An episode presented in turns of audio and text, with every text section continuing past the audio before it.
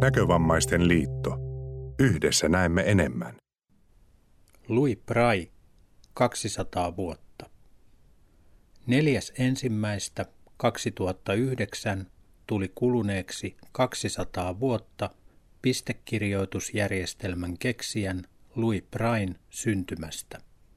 Tässä neliosaisessa ohjelmasarjassa Näkövammaismuseon museoamanuenssi Kari Huuskonen keskustelee vieraidensa kanssa ranskalaisen sokean koulupojan Louis Brain 1820-luvulla kehittelemästä pistekirjoitusjärjestelmästä ja sen merkityksestä näkövammaisille.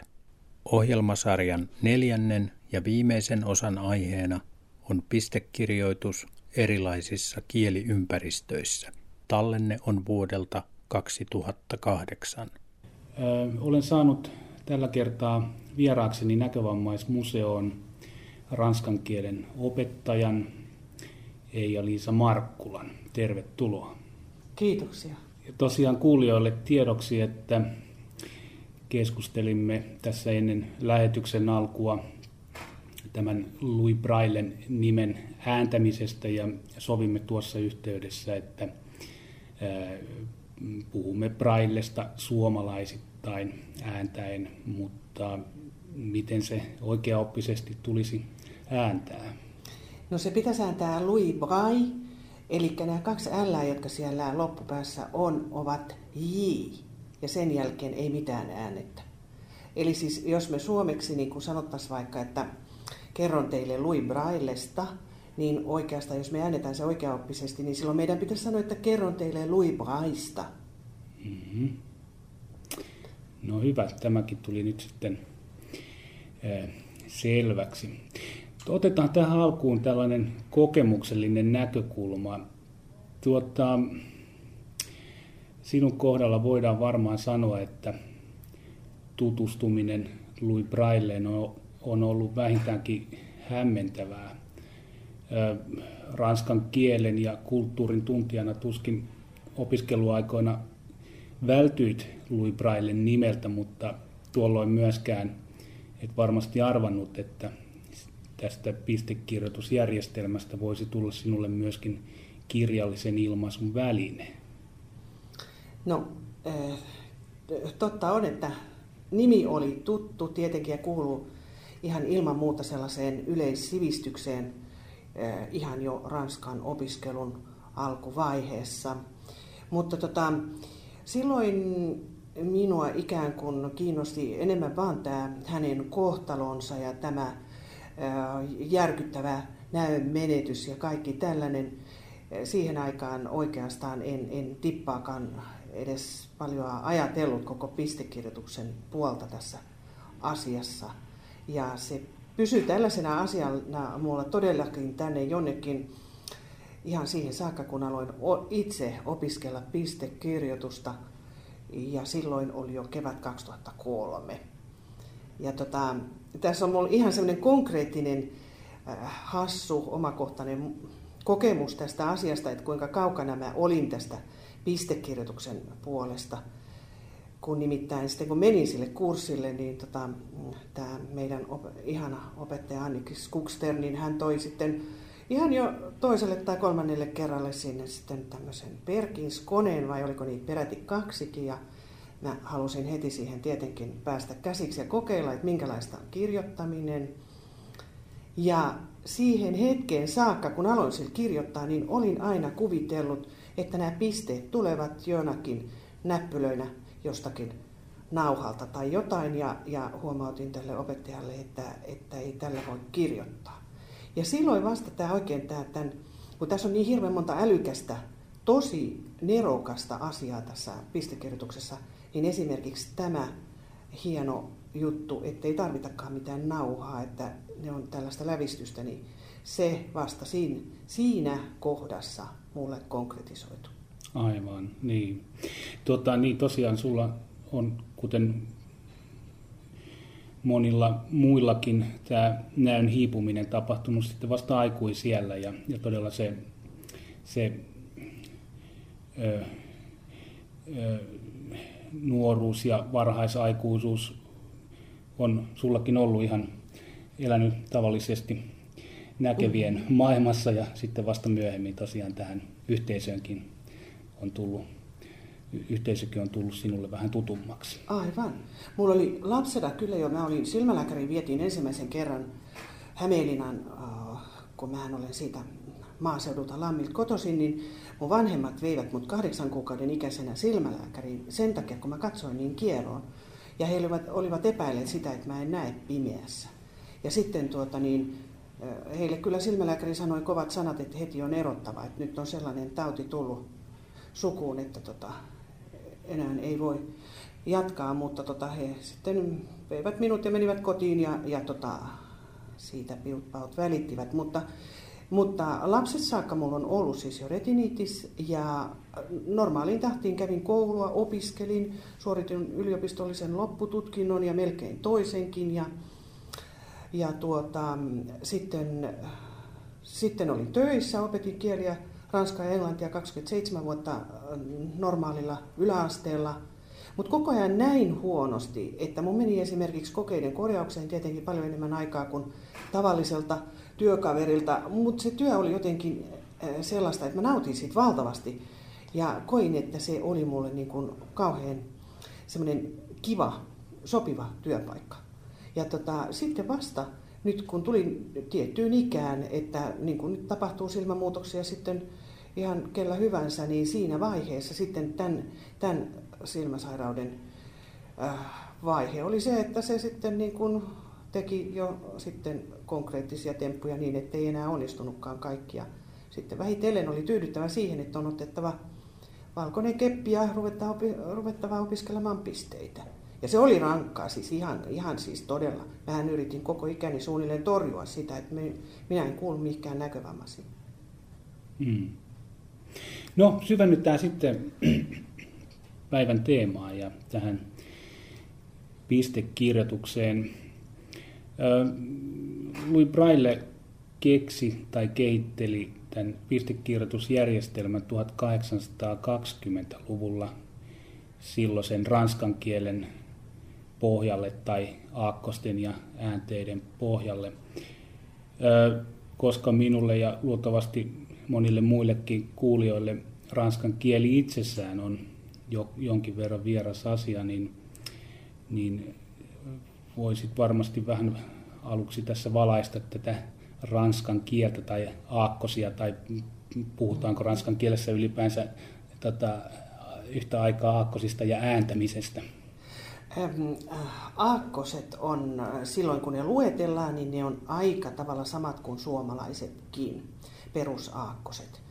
Ja tota, täytyy sanoa, että, että Ranska on sellainen, kuinka mä sanoisin, niin kuin tämmöinen, tämmöinen, tämmöinen hyvin pysyvä kieli. Se ei ole kovinkaan altis muutoksille, koska Ranskassa on tämmöinen instanssi kuin Ranskan akatemia, Académie Française, joka on perustettu pelkästään tämän kielen oikea oppisuuden ja sen oikeamuotoisen käytön vaalimiseen ja vahtimiseen.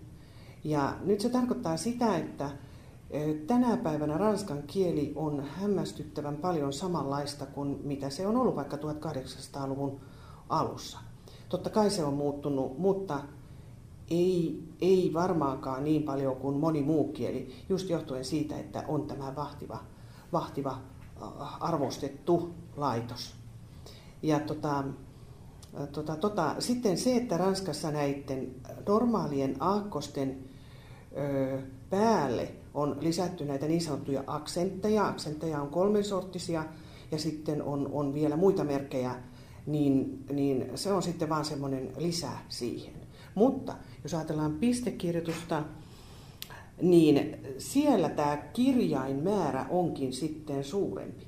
Eli tavallisia aakkosia, niin kuin meikäläisiä näitä, tätä kirjaimistoa siis, niin vastaa yksi merkki. Ne on samat merkit kuin meilläkin. Plus sitten on oma merkkinsä kullekin aksentilliselle kirjaimelle. Eli tätä kautta tulee, jos on normaali e-kirjain, jonka päällä ei ole minkäänlaista aksenttia, ja sitten onkin kolme sellaista versiota e-kirjaimista, joissa on aksentti. Niin tämä tarkoittaa sitä, että tulee kolme E-merkkiä lisää. Yhteensä siis on neljä erilaista e-merkkiä. Ja sitten on vielä semmoinen Trema-merkki, joka on tässä viides e-versio. Eli eestä voi olla vi- viisi eri kirjainmerkkiä. Tämä on se e-merkki, joka on esimerkiksi siinä Citroën automerkissä, jota ei saa ääntää Citroën, niin kuin automyyjät ovat ranskaksi ääntävänään. Mm-hmm. Ja, mielenkiintoista. Aivan. Tuota, ja tämä, mä sanon Niin. vielä sen verran, että tämä, että nyt näitä aksentillisia, äh, kir- siis aksentti voidaan laittaa vokaalien, eli A, O, U, I, E, näiden kirjainten päälle. Ja, ja tämä tekee sen, että kun näitä lisätään, plus C voidaan tehdä se semmoinen hännän näköinen sinne alakaareen, siis pilkku sinne alakaareen, se J, niin tuota, nämä kun lasketaan yhteensä, että paljonko tästä tulee lisää näitä kirjainmerkkejä, niin tällä tavalla saadaan, että ranskalaisessa pistekirjoituksessa ö, kirjainmerkkejä on 15 kappaletta enemmän kuin suomenkielisessä, näin karkeasti ottaen. hmm. Heillä tietenkään ei ole sitten tätä äämerkkiä tai öötä. Paitsi ö-kirjain, heillä on taas se, joka on meidän ö, niin heillä se on se semmoinen jännä, te olette varmaan nähneet tämä, missä on O ja E ikään kuin seläkkäin ja merkitään näillä urheilutauluilla O, E, niin, niin tuota, se on heillä sitten se, joka vastaa meidän öitä ja äätä. Niin, niin, joo, kyllä nyt kun sanoit, muistuu mieleen. Tuota, itselle tuli mieleen, että jos ajatellaan tuota Louis Braille ja hänen aikakauttaan ja, ja sitä, että Braille laski, että kuusi pistettä riittää korvaamaan mm-hmm, nämä mm-hmm. merkit, mm-hmm. niin tuota, jos asetut nyt vaikka hänen asemaansa, niin miten, jos otetaan tämä e-kirjain vaikka, niin Mm-hmm. mitä, miten, miten kuvittelisit tai ajattelisit Braillen hahmotelleen tämän e-kirjaimen erilaisine no, versioineen? Eh, Joo. Mä en oikein, siihen saattaa olla joku tällainen logiikka, mutta minä en sitä logiikkaa tunne. Että äh, en, en ole varma, onko siinä vai ei. Että onko hän, koska minun mielestäni näissä e-kirjaimissa esimerkiksi, niin niissä ei ole suoraan sellaista, äh, sellaista niin kuin tämä hänen perusjärjestelmänsä, niin sehän on ihan älyttömän erokas juttu.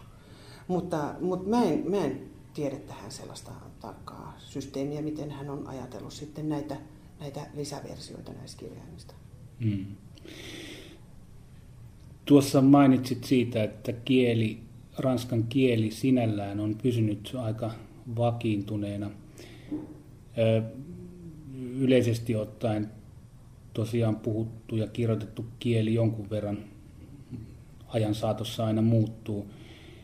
Tässä pistekirjoituksessa myös on tapahtunut muutoksia ö, vajaan 200 vuoden aikana ö, liittyen lyhennyskirjoitukseen ja, ja joissakin tapauksissa olen huomannut tämmöistä kahdeksan pisteen merkkien käyttöä, mutta mm-hmm. noin yleisesti ottaen, niin luuletko, että Louis Braille pystyisi tässä ajassa tunnistamaan ja lukemaan omaa keksimäänsä kirjoitusjärjestelmää? Mä uskon, että pystyisi. Koska tota, tämä perusmerkkijärjestelmä, se on, se on siis niin, kuin niin mahtava semmoinen selkäranka, selkäranka tässä jutussa, että et tuskin sitä kukaan pystyy miksikään vääntämään niin, että se menisi niin, ettei sitä Braille tunnistaisi. Ja tota, tästä vielä, mä, mä, mä en voi olla suitsuttamatta tämän perusjärjestelmän hienoutta sillä, että, että, että Braillehan pohjasi, taka, alkoi ihan eri näkemyksestä kuin mitä oli siihen saakka ollut. Tätä ennenhän se oli perustunut nimenomaan äänekirjoitukseen. Oli äänteistä tehty pikakirjoitus siten, ikään kuin tämän Barbierin toimesta. Mutta tota, sitten kun Braille ryhtyi tähän, niin hän ottikin pohjaksi tämän kirjoitustavan. Ja tämä on aivan niin kuin oleellinen juju tässä. Ja hän tarkoitti, että sokea ihminen pääsee käsiksi kirjoitettuun tietoon samalla tavalla kuin joku näkevä. Ja tämä oli aivan semmoinen perusteellinen niin kuin älyäminen näissä meikäläisten asioissa. Ja, ja hän yritti saada niin, kuin niin vankan tästä systeemistä, että, että hän itse jo ajatteli, että tähän voitaisiin lisätä sitten kaikkea, niin kuin sitten lisäsikin matemaattisia merkkejä, nuotteja ja niin edelleen, että hän näki tämän, hän oli hirveän äh, pitkälle tämä visio, tai siis semmoinen todellinen älyn leimahdus tässä asiassa. Tai sitten vielä se, mitä hän pohti, oli, että äh, miten, hänelle jäi tähän vielä ongelma, joka on pystytty meidän päivinä vasta ratkaisemaan. Hänelle jäi sellainen ongelma, että miten hän pystyy saamaan nämä kaksi tahoa kommunikoimaan kirjallisesti keskenään. Eli siis sokea ja näkevä. Miten ne voisivat kirjoittaa toisilleen niin, että kumpikin pystyy lukemaan toisen kirjoitusta. Ja nythän me on sitten vasta tietokoneaikana tavallaan niin kuin tähän vaiheeseen päästy. Että hän, hän näki tässä sellaisia oleellisia, hienoja äh, tällaisia, tällaisia nivelkohtia. Mm. Tuossa, kun, tuossa kun mainitsit tuon Barbierin nimen, äh, eli hänen järjestelmässään lähtökohtana olivat äänteet. Aivan. Ja tässä tuli näiden kahden herran. Barbier hän oli, hän oli tällainen sotilashenkilö, hän oli vanhempi, hän oli arvostettu ö, hahmo. Ja hän oli keksinyt tällaisen ö, systeemin, se oli hyväksytty, mutta nämä sotilashenkilöt eivät sitä paljonkaan käyttäneet, koska se oli niin vaikea, se oli tämä yökirjoitus siis, niin sitä oli vaikea ymmärtää ja tuota, siinä tuli sitten juuri tämä, että kun totta kai siihen aikaan, kun oli paljon ihmisiä, jotka eivät olleet pohjanneet kieltään mihinkään kirjoitettuun tekstiin. Heidän oli monta sukupolvea, se kieli oli kulkenut suusta suuhun, siis koko ajan pohjautuen kuuloon. Niin eri alueilla oli samalla lailla kuin meilläkin, niin, niin nämä murteet voimakkaita, ne on edelleenkin tänä päivänä Ranskassa voimakkaita, niin kuin vielä oikeastaan meilläkin. Niin, tota noin, niin, niin, niin siinä tapahtui jo sitä vaikeutta, että eri puolilta Ranskaa tulleet nämä sotilashenkilöt, niin heidän oli vaikea lukea tätä äänteisiin pohjautuvaa kirjoitusta. Ja, ja näiden kahden herran, Brailen ja tämän Barbierin suhteessahan oli justiin kitkaa sen tähden, että tämä lähtökohta Braillella olikin ihan täysin eri juttu. Ja Barbier myöhemmin kyllä myönsi sen, että, että tota, ei, ei hänen systeemillään ollut paljon mitään virkaa tähän verrattuna.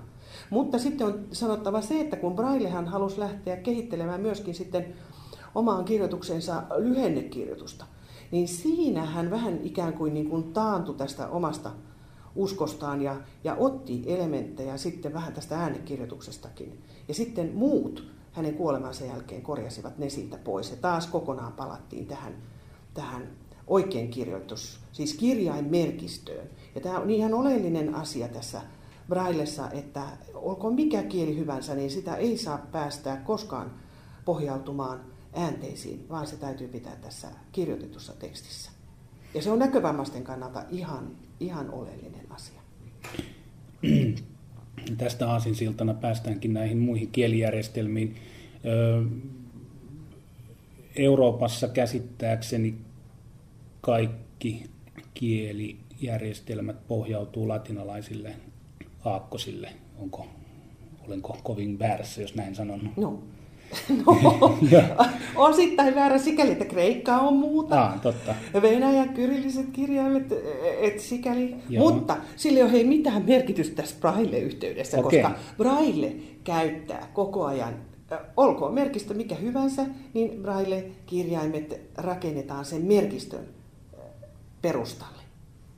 Siis tarkoitan sillä tavalla, että ei sieltä tulla latinalaiseen kirjaimistoon, vaan siinä kyseisessä maassa, tai jos nyt on sanotaan vaikka, että on monta maata, joissa on samantapainen kirjaimisto, niin he ikään kuin ovat yhteisesti niin kuin päättäneet, että mikä on se, se braille-merkistö, joka vastaa sitten heidän merkistöään.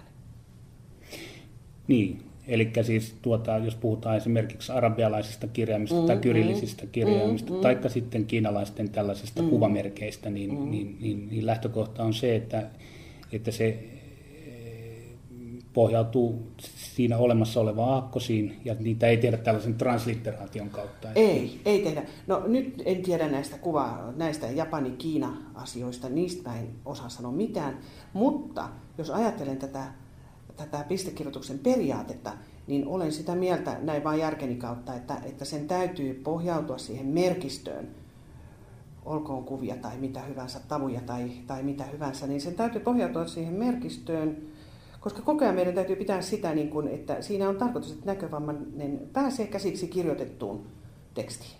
Se on se juttu. Ja tota, nämä kyrilliset venäjän kirjaimet, niin sehän on suomalaiselle sokealle hyvä, hyvä ihan hirveän paljon helpompaa opiskella venäjää pistekirjoituksella kuin se, että alkaa opiskella sitä niin, että opiskelee venäläiset painokirjaimet, käsialakirjaimet, isot, pienet, kaikki. Hirveä määrä, siis neljä kertaa enemmän on työtä opiskella näkevien kirjaimet kuin että, että opiskelisi pistekirjoituksen. Niin, ei, ja ei, eipä syyttä tuota, tänä päivänä Brailen pistekirjoitusjärjestelmä on vakiintunut ja on ollut jo pidempään, pitkään vakiintuneena sokeiden kirjoitusjärjestelmäksi kaikkialla maailmassa, mutta, mutta edelleenkin huomaan, että silloin tällöin aina uusiakin merkkijärjestelmiä tarjoillaan. Millainen käsitys sulla on, on, on näistä mahdollisista kilpailevista järjestelmistä? Oletko, oletko kohdannut? En. Mä olen niin uusi näissä piireissä tässä asiassa, että tota, mä, olen, mä, mä olen vasta tämmöisessä, sanotaan nyt tämmöisessä nousuhumalassa, että mua niin kuin kiinnostaa tämä asia aivan hirveästi ja tota, haluaisin kyllä jostakin saada vaikka käsiini tällaisia, jos on keksitty jotakin, jotakin vastaavanlaisia systeemeitä, niin kyllä haluaisin verrata, että onko se yhtä älykäs ja yhtä yksinkertainen ja toimiva kuin mitä tämä on. Ja taipuuko se sillä tavalla ATKlle ja, ja vähän joka käyttöön niin kuin tämä, että voiko liittää merkkejä, niin kuin nyt on liitetty ättä ja tämmöistä kaikkea, mitä kaikkea tullaankaan keksimään, niin tähän kyllä mahtuu. Hmm. No palataan takaisin Ranskaan ja näihin Louis Braillen 200-vuotisjuhliin. Oletko millä tavalla seurannut tässä kevään aikana, miten Pariisissa, Brailen koulukaupungissa näitä merkkivuosia ollaan juhlittu?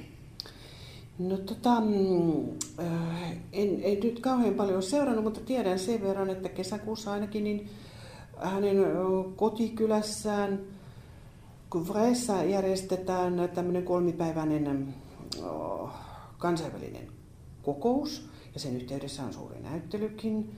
Ja sen teemana pääasiassa on tämmöinen näkövammautuminen tai vasta näkövammautuneiden elämä ja heidän, heidän, miten he siitä selviytyvät.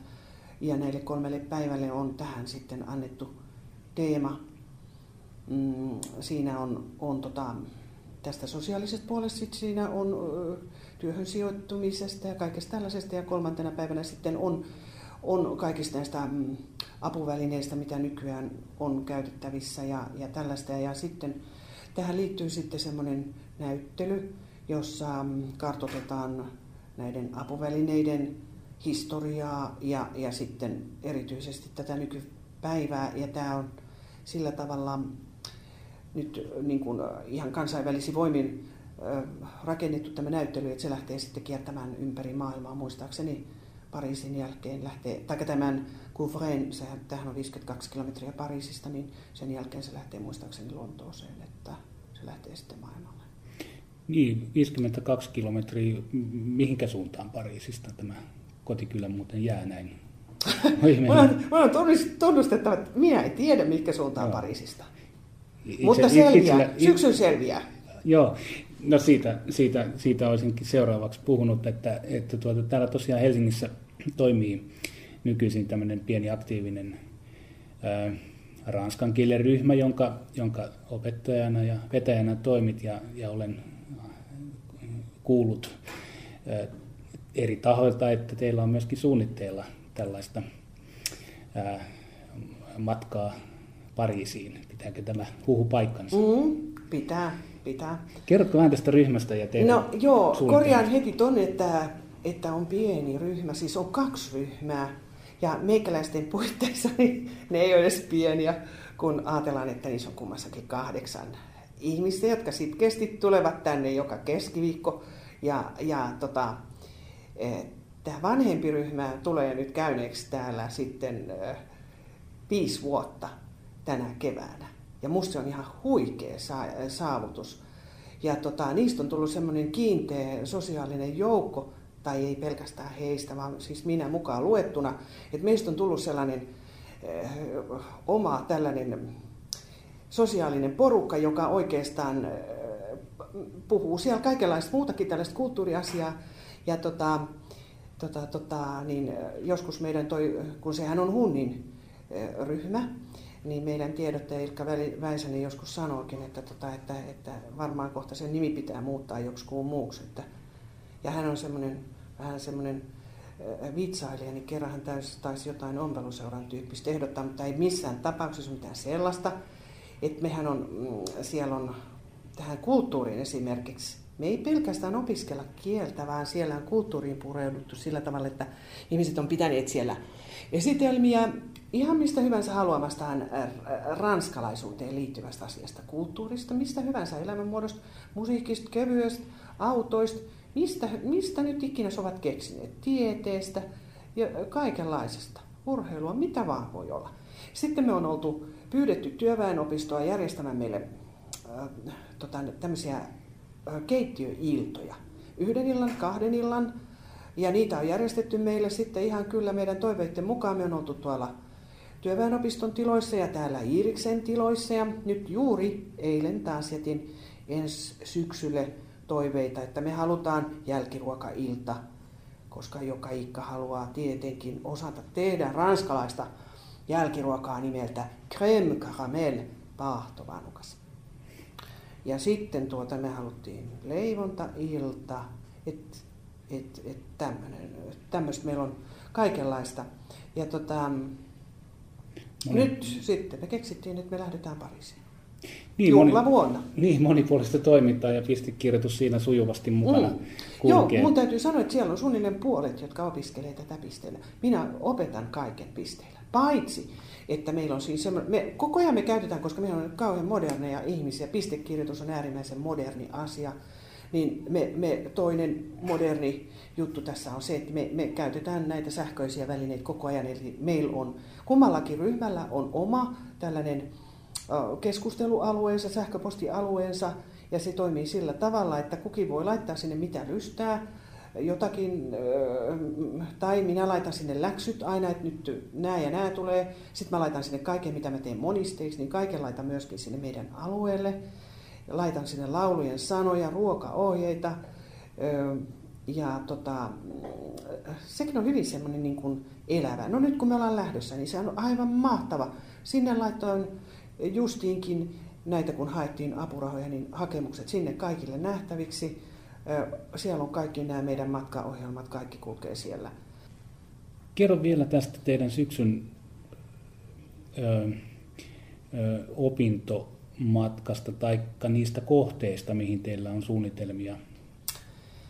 Joo, no siis meidän matka ähm, alkaa marraskuun 19. päivä. Se on ranskalaisen kulttuurin tällaisia avainpäiviä, koska se on marraskuun kolmas torstai, se on Beaujolais-päivä. Eli silloin tulee tämä, korkataan tämä äh, kyseisen vuoden uusi viini. Vaikka se nyt onkin käytetty vähän äh, nopeutetuilla menetelmillä, niin silti se on kuitenkin se. Ja se on suuri merkki, tämmöinen juhlapäivä heille. Niin me saavutaan, mennään juuri sinä päivänä, että me ehditään sitten kokea tämä päivä siellä – ja sitten ähm, seuraavana päivänä me mennään heti sinne, sinne, sinne Celia-kirjastoa vastaavaan sinne Valentin AI ähm, kirjastoon, joka nyt muuten on uudisoitu justiin. Se ei olekaan enää mikään kirjasto, mikään bibliotek, vaan se on mediatek, mikä tarkoittaa sitä, että deisejä ja pistekirjoja saa edelleen niin kuin ennenkin ja kaikkea, mutta siellä on ö, nyt melkoiset määrät myöskin lainattavina näitä DVDitä, kuvailutulkattuja DVDitä ja kaikkea tällaista uutta. Ja se on tehty myöskin nyt sellaisella periaatteella, että kirjasto on laaja ja kaikille avoin. Se on tämmöinen sosiaalinen tila, se on lukusali, se on tämmöinen, missä voi tehdä tietokoneella mitä lystää ja henkilökuntaa, avustavaa henkilökuntaa on sitten, joka auttaa siinä, mitä kukin haluaa tehdä. Ja se on semmoinen paikka, mikä näkövammaiset voivat sopia tapaamisensa ja niin edelleen. Et se, on, se on se on tosi mielenkiintoinen. Mä en ole käynyt täällä, mä olen käynyt silloin, kun se oli ennen remonttia ja se toimi tällaisella, niin kuin meilläkin Seilia, niin samantapaisella systeemillä, mutta nyt on muutos tullut ja tosi mielenkiintoista mennä. Sitten siinä vieressä on apuvälinen myymälä, johon me tietenkin mennään. Sitten meidän hotelli muuten sijaitsee ihan lähellä Panteonia, jossa on Brailen sarkofaagi. Ja se on muuten aika erikoista, että hänen tämä, miksi tätä nyt sitten sanoisi, tämä niin sanottu Tomu Majansa, niin siirrettiin sieltä hänen kotikylästään, hänet hän haudattiin sinne, mutta, mutta tota, äh, olisiko ollut 1950-luvulla tai jotakin tällaista kumminkin, niin, niin se siirrettiin tänne Panteoniin, jossa kaikki kuuluisat ranskalaiset lepäävät tänä päivänä. Niin siinä oli erikoista se, että nämä hänen kätensä jätettiin kuitenkin sinne lapsuuden kotikylän hautaan. Ja tota, no joo, niin me mennään sinne Panteoniin, koska se on ihan kävelymatkan päässä siinä meiltä. Me saadaan sen suomenkielinen opastus. Kaikki tällaiset on jo niin kuin, hoidettu ja varattu. Ja sitten tota, tota, tota. Sitten se lauantaipäivä, me, me, silloin me lähdetään tänne Couvrehen, tänne kotikylään. Öö, tehdään viiden tunnin matka. Ja tuota, sitten, sitten tuota, me tietenkin käydään tuolla Eiffelin huipulla. Ja sitten me maanantaipäivä muuten on sellainen, että silloinhan kaikki paikat, museot ja muut on Ranskassa kiinni, niin silloin me sitten mennään tapaamaan näitä heikäläisiä näkövammaisia. Ja toivon, että voitaisiin myöskin päästä tänne Sokean kouluun, jossa Braille opetti. Mä tunnen sieltä tai en voi sanoa tuntevani, mutta olen ollut sähköposti viestien vaihdossa sellaisen Marie-René Hector nimisen rouvan kanssa, joka opettaa englantia siellä ja tuota, hoitaa myöskin tämän EBUn kansainvälisiä suhteita. En tiedä kokonaan vai osittain tai jotakin nyt tällaista kuitenkin. Ja, ja tuota, olisi todella hauska päästä tähän kouluun yritän järjestää sen. Ja sitten myöskin tähän tänne FAFin tiloihin. Tämä FAF on Ranskan tämä federation, joka vastaa keskusliittoa, niin, niin jotakin päästä vaikka sinnekin tutustumaan. Meillä on tämä ohjelma tarkkaan laadittu, että siinä on nyt sitten sunnuntaillekin sitten, mutta ne on näitä, yritetään, Louvressa on joskus ollut sellainen Galerie Tactile, eli tällainen koskiteltavan taiteen galleria, mutta nyt netin mukaan semmoista ei tällä haavaa olisi. Että en, en tiedä, onko ensi syksynä, toivottavasti on. Mutta kuitenkin niin kyllä me mennään näihin taidemuseoihinkin ja, ja, ja muihinkin tämmöisiin um, tuttuihin uh, turistikohteisiin, Sacré-Cœuriin, mennään Montmartrein kukkulalle ja kaikkea tällaista, Notre Dameen tietenkin ja kaikenlaista Seinenbukin esteiltä mennään ostamaan kaikkea hauskaa vanhaa,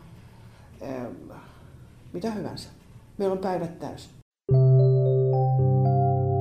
Näkövammaisten liitto. Yhdessä näemme enemmän.